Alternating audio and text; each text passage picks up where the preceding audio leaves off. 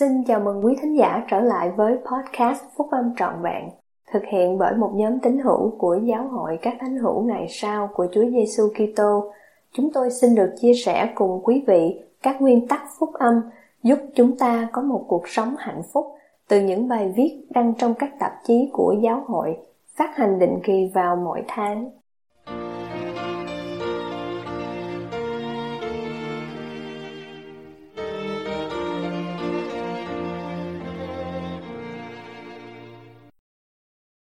Những lời mời từ vị tiên tri trong bốn năm qua.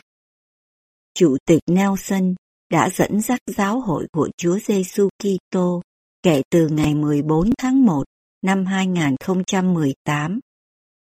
Kể từ khi trở thành chủ tịch thứ 17 của giáo hội các thánh hiểu ngày sau của Chúa Giêsu Kitô vào ngày 14 tháng 1 năm 2018 qua các đại hội trung ương truyền thông xã hội và các phương tiện khác, Chủ tịch Russell M. Nelson đã đưa ra một số lời mời đến các thánh hiểu ngày sau trên toàn thế giới.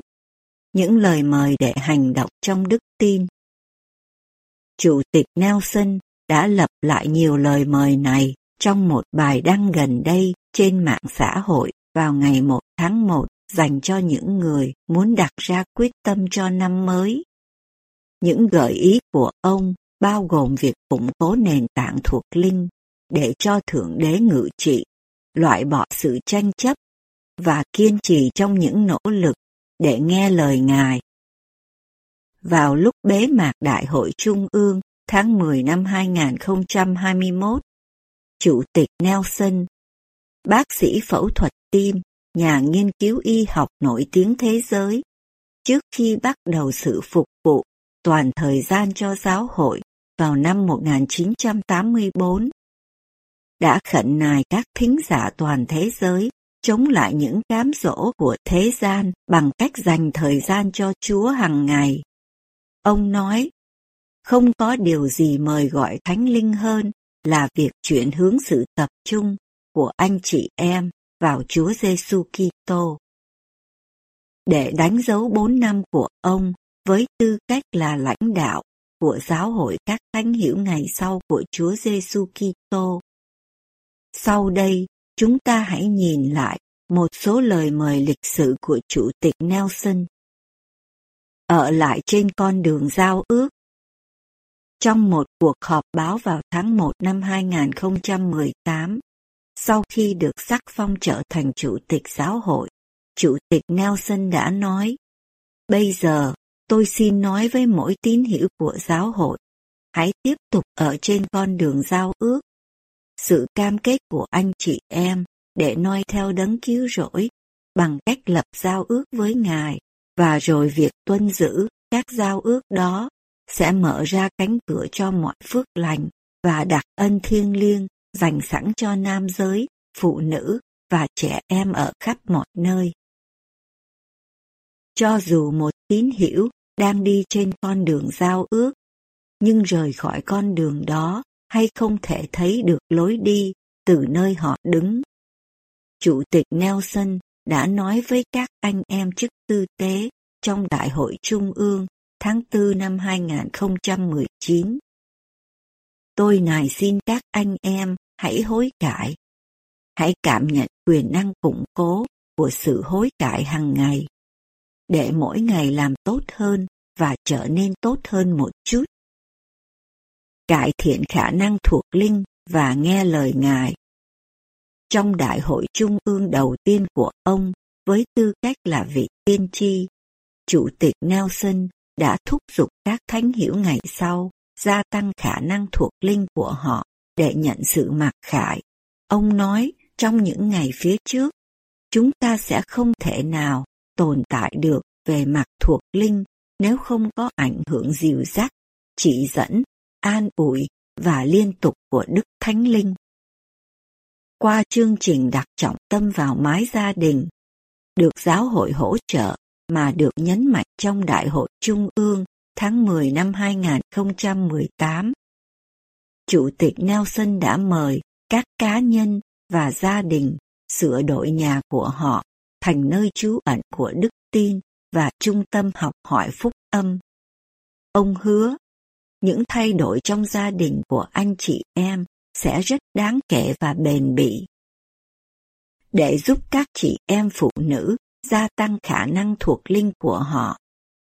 Chủ tịch Nelson đã mời họ trong Đại hội Trung ương tháng 10 năm 2019 thành tâm nghiên cứu giáo lý và giao ước tiết 25 và tất cả các lẽ thật mà các chị em có thể tìm thấy về quyền năng của chức tư tế.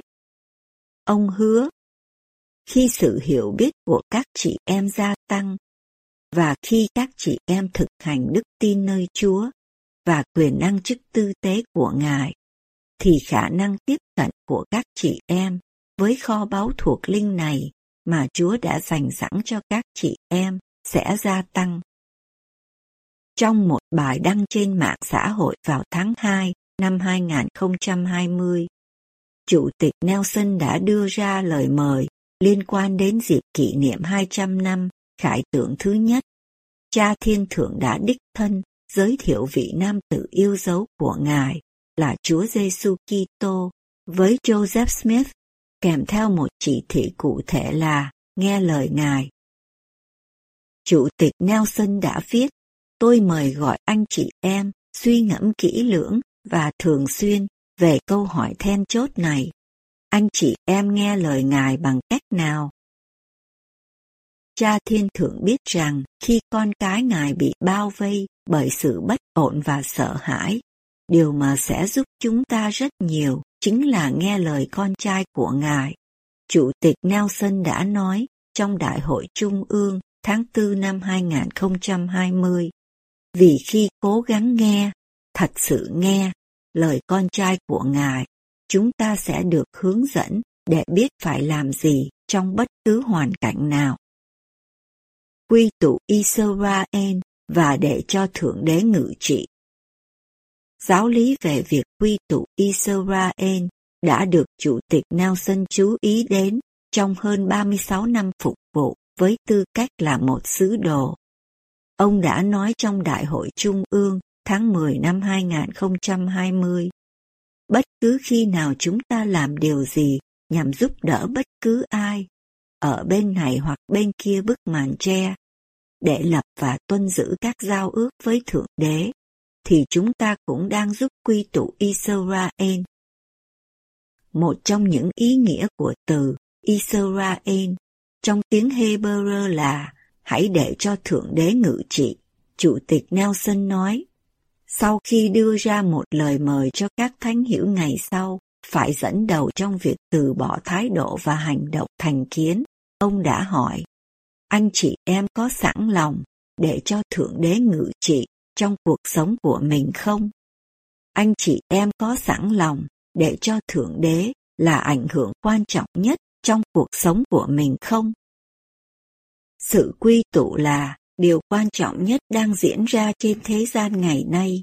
Chủ tịch Nelson đã nói với giới trẻ trong một buổi họp đặc biệt toàn cầu vào tháng 6 năm 2018, khi mời các em tham gia vào đội quân giới trẻ của Chúa để quy tụ Israel.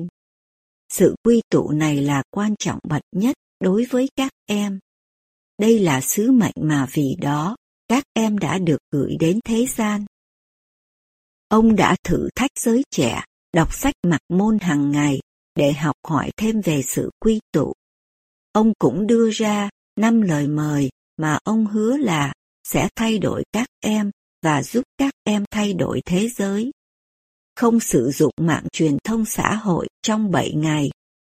Hy sinh thời gian cho Chúa hàng tuần.